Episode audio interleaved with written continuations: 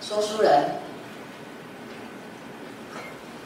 在黄金周呢，皇家的园林是开放，有点像我们现在总统府开放的那个晚年，免费参观。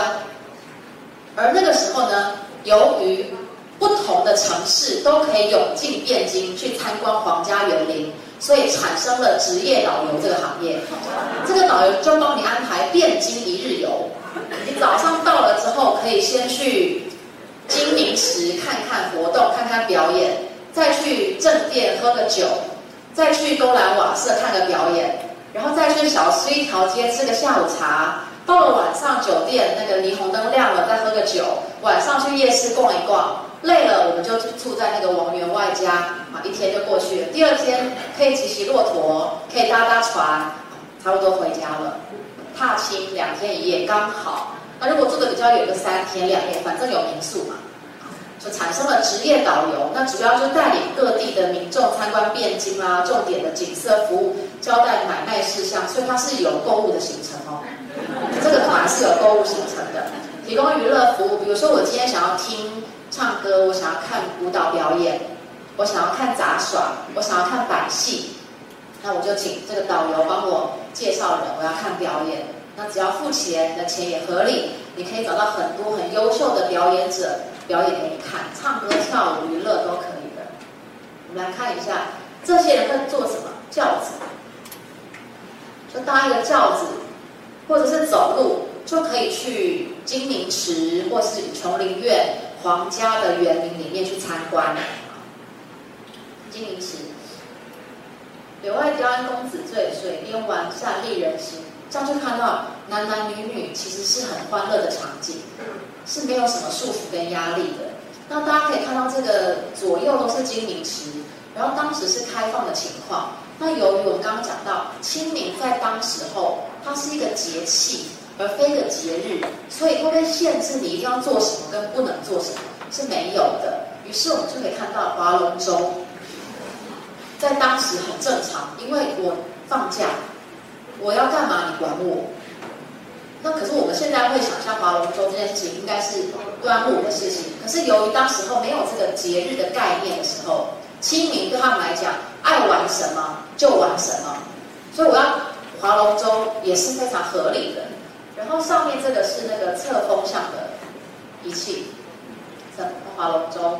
所以有一幅画叫金明池的那个夺标旗的，就是龙舟好，第一第一名要夺标吗？就是在这边举办，就是皇家园林，它就开放，然后让百姓可以进去。那如果是私人园林也可以，像司马光他的独乐园，今天如果开放，你也可以走进去看，你可以在里面叫吃的、叫喝的都可以。司马光不会说不好，他也不会把你赶出去。他可能在制作投湖兴阁的法令，他不会赶你走。这个就是我刚刚讲的，清明的时候呢是有公园性质的，皇家苑又。提供表演、水上活动，百姓商家就可以在那个城墙外面摆摊卖小吃，还有卖铜碗、卖各式各样的小东西。清明上河图里面有，你看到有人拿着，比如说一根杆子，上面有很多小东西在绕，那就是小玩具，小朋友在下面想要买等等。所以那是旅游旺季。那宋朝对百姓的态，应该说宋朝人对清明的态度是非常欢乐，然后是很。很轻松的，没有那么多的限制。那是有上坟这件事情，是到明清之后渐渐的越来越严谨。那想跟大家再分享的感觉，一个概念是，所有什么时候该做什么，什么时候做什么才是对的，或者什么时候做什么是不对的这件事情，其实它是一个很儒家的、比较温和、比较温柔的制约方式。它不像法家，它告诉你你不做就会死。或者是你做了才可以活，他没有这么的严格跟严肃，他用比较温柔的方式约束百姓。你时候到了，大家就自然去做这件事情。久了之后，要治理这个国家相对容易，因为百姓时间到他就去上坟，时间到他就不用活，时间到他就去划龙舟。政府不需要告诉你，百姓自动自发的时候要管理国家是很容易的。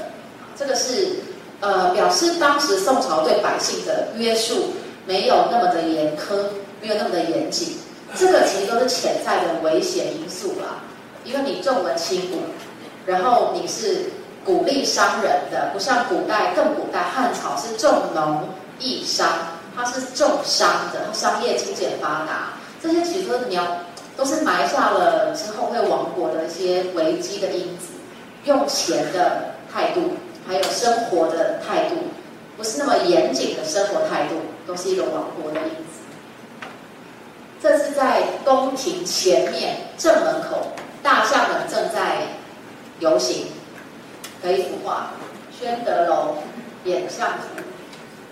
那大象的游行一直以来都是古代中国皇帝很喜欢看的表演，就头上摆一些壶壶啦、盆啦，人在上面晃啊，各式各样的表演。那这个可以象征国力，就是怎样养大象要花不少钱吧？虽然我没有养过，但是这个是可以看到当时候的国力的。再来看一下全民运动蹴鞠，蹴鞠就是足球，这是汉代的壁画。这里有一个人、两个人、三个人，球在中间。这个人很显然已经嗨到飞起来了。那这是汉代壁画，那这是汉代的那个歌舞俑，出土文物，都笑眯眯的，两个都是男生哦。宋人是很喜欢蹴鞠这个游戏的，两种。游戏方式，白打呢，就是表演性质比较强。如果是足球的话，已经分成左右军，而且还有前锋，一个人叫苏树，一个人叫孟轩，两边的人衣服还不一样，红色跟青色，都把脚卷好，这样跑起来比较方便。戴一个帽子，把头发绑好，所以这个是当时候两队的标准装扮。唐宋以来的足球都很流行嘛，那皇帝也很喜欢踢足球，这是在游戏上面的发展。这个人不会有人敢赢他，他是赵匡胤。女生也踢球在这里，这是全民运动。男生当然也踢球在这里。再来，这是一个感觉悲伤的孩子。他也在踢，这个是什么？枕头。枕头、瓷枕。宋朝他们应该说古人啦，他们很喜欢睡瓷枕。据说因为冬天呃夏天的时候很热，所以瓷枕比较凉。可是我只觉得这个对颈椎是一种莫名其妙的伤害。到底是为什么要要这样折腾自己的颈椎啊？而且还有各式各样的高度，还是很高的，很惊人。当然后来有些比较人性化，就有弧度的啦。可是再怎么有弧度，还是很高啊，这是很特别。所以它流行到瓷枕上面图案也是一个，我觉得它好悲伤，不知道为什么。瓷枕。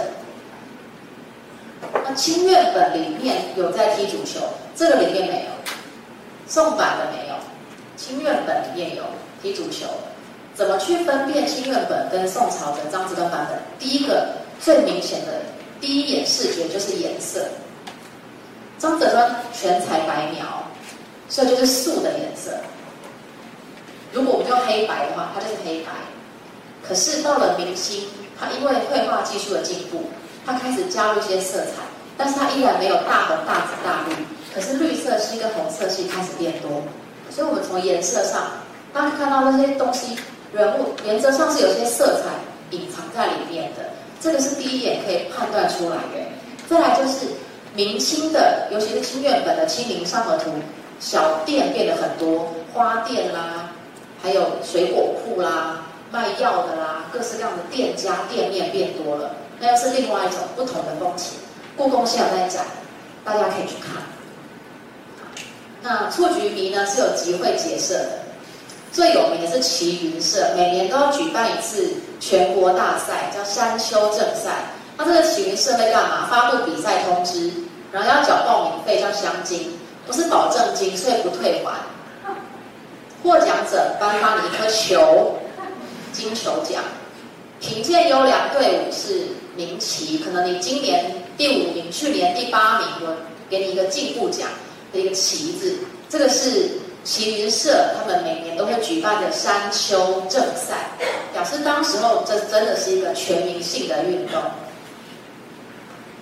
蹴鞠原则上有一个说法，说在唐朝的时候，经由遣唐使传入了日本，但是没有很明确，而且很扎实，足以让所有人都信服的文字跟历史记录。但只有这样的说法曾经存在过，所以我们不晓得是不是真的经由遣唐使传过去。但这可能性是有啦，因为遣唐使来到中国的时间是两百多呃两百多年，是很长的，能够带回去的东西当然是很多呀。那么呢，这个是春游晚归图，就是大家在那个清明连假出去玩，玩得很开心，然后结束了一天的行程之后，春游晚归。我们看到这是他戴的帽子，可以知道应该是一个当官的人。然后后面的人帮有拿凳子的啦，拿一些家伙吃吃喝喝的道具的，骑着马，会骑马原则上一定是身份阶级还不错的，有一定地位的。春游晚归图，好，他要回家了。那再来我们看一下今天的总结。经济上面呢，它是历史上以中国来讲第一场发动货币战争，它也不是刻意主动发动。因为它的金钱的交子的发明的关系，所以呢，引发了历史上第一场的货币战争。古代中国 GDP 最高，一个人是二二八零美元，很高啊。市民幸福指数最高，因为刚我们看到的那些话，百姓的生活很自由，没有什么限制，甚至我还讲到他们有报纸，有报纸表示百姓是可以看到很多不同的资讯，也有小报，小报就是八卦了。既然有八卦，何况？什么东西不能写的，对不对？好，再来，皇帝生活是很时尚。我们刚刚讲宋神宗想要弄灯笼，或者是宋徽宗就是一个被皇位耽误的艺术鉴赏家，他很适合去画画啦、写书法啦，对不对？他很适合做这些事情。那他也很喜欢我刚刚讲的文人的四雅，书，呃，就是这个画，还有香。还有茶，还有花，都是宋徽宗非常喜欢的。宋徽宗在位的时间大概二十五到二十六年，虽然在他之后亡国了，但是呢，也在他在位的时候，北宋的人口突破了一亿，一亿，所以呢，也算是在他的手中达到了一个市民幸福指数最高的巅峰。那一个国家是否由盛就会转衰？或者是这个回光返照等等的，我们从历史上是永远可以看到，一直可以看到借镜。只可惜北宋亡国之后，南宋没有以此为借镜啊，后来还是一样一样的方式亡国了。再来各行各业还有他们的生活方式，大约都奠基在此。比如说我们刚刚讲元宵节，元宵节什么时候百姓可以出去，男女可以没有那么多的礼乐的防范，是在宋朝。唐朝在讲元宵节男女都可以自由活动的诗词很少，几乎没有。他会描述元宵节的热闹，但他不会讲女性可以出去，这是很关键的一个转捩点，很特别的。只有宋朝开始，宋朝才有。好，再来节日不是感伤，特别强调是，太多人以为清明上河图就是在讲清明节的一个故事，但是大家等下可以去看，里面有人在。迎亲，在娶亲，大家想一想，如果是我们，你会在清明节的时候办婚礼吗？不会，但是里面是有的。所以，我们从这里可以再看到，它不可能是清明节，它就是一个节气。而这个节气如果是个好日子，那百姓要做什么事情都是无妨的，因为它不具有什么样的限制，它不是一个悲伤的时刻。所以，我们就先把。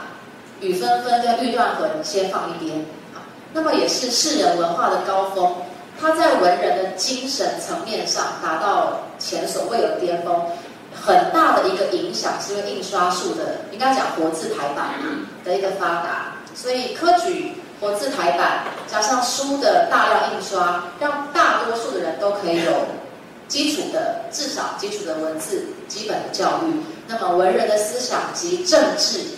政治家、文人，还有思想家于一身，这个是北宋士大夫的三者合一的特色。政治家也是文人，也是思想家。我们以苏轼来讲，他搞政治，对不对？他参与政治，新旧党争。他也是一个文人，他写诗写词，写了非常非常多的很好的作品，还有画画，还有书法。他也自己创作词牌，但是创作的书是什么都好，就音乐不行，他的词牌没办法唱，那歌女唱不出来，就是很悲惨的，一阙词牌就一首就没了，他自己写的，唱不出来这样。然后呢，他还是思想家，他有《东坡易传》啊，有思想，所以是北宋这世代很特殊的现象，说它是在一个士人文化达到高峰的阶段。宋以前没有，宋以后更没有。宋以后为什么完全没有？因为文字狱。那宋以前还没有发展到那个时间点，时间点还没到，文化不成熟就是不成熟，强求不来的。好，再来，诗词文书法绘画茶酒香饮时间大有可观。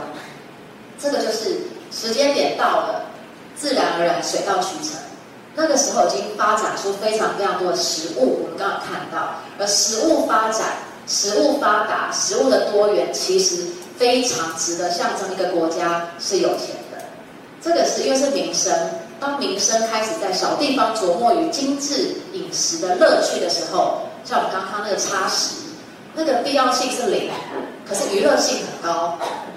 当这样的情况出现的时候，就表示这个国家的状态其实是很值得被大家感到幸福，值得大家想要穿越回去看看的。那现在呢，故宫展的那个《清明上河图》是由五位清朝的宫廷画家一起画的，它加入的是明清的市井特色，然后比较多的人物，比较多的色彩。大家如果去看的话，你可以带小小的手电筒。因为那个画很暗，很暗，很暗，就是或者是你要用手机的手电筒，不然你真的是很辛苦。然后上方是动画，但动画它很可惜，它不是让你从头看到尾，它是一段一段播完就停，播完就停，所以你看不到整幅画。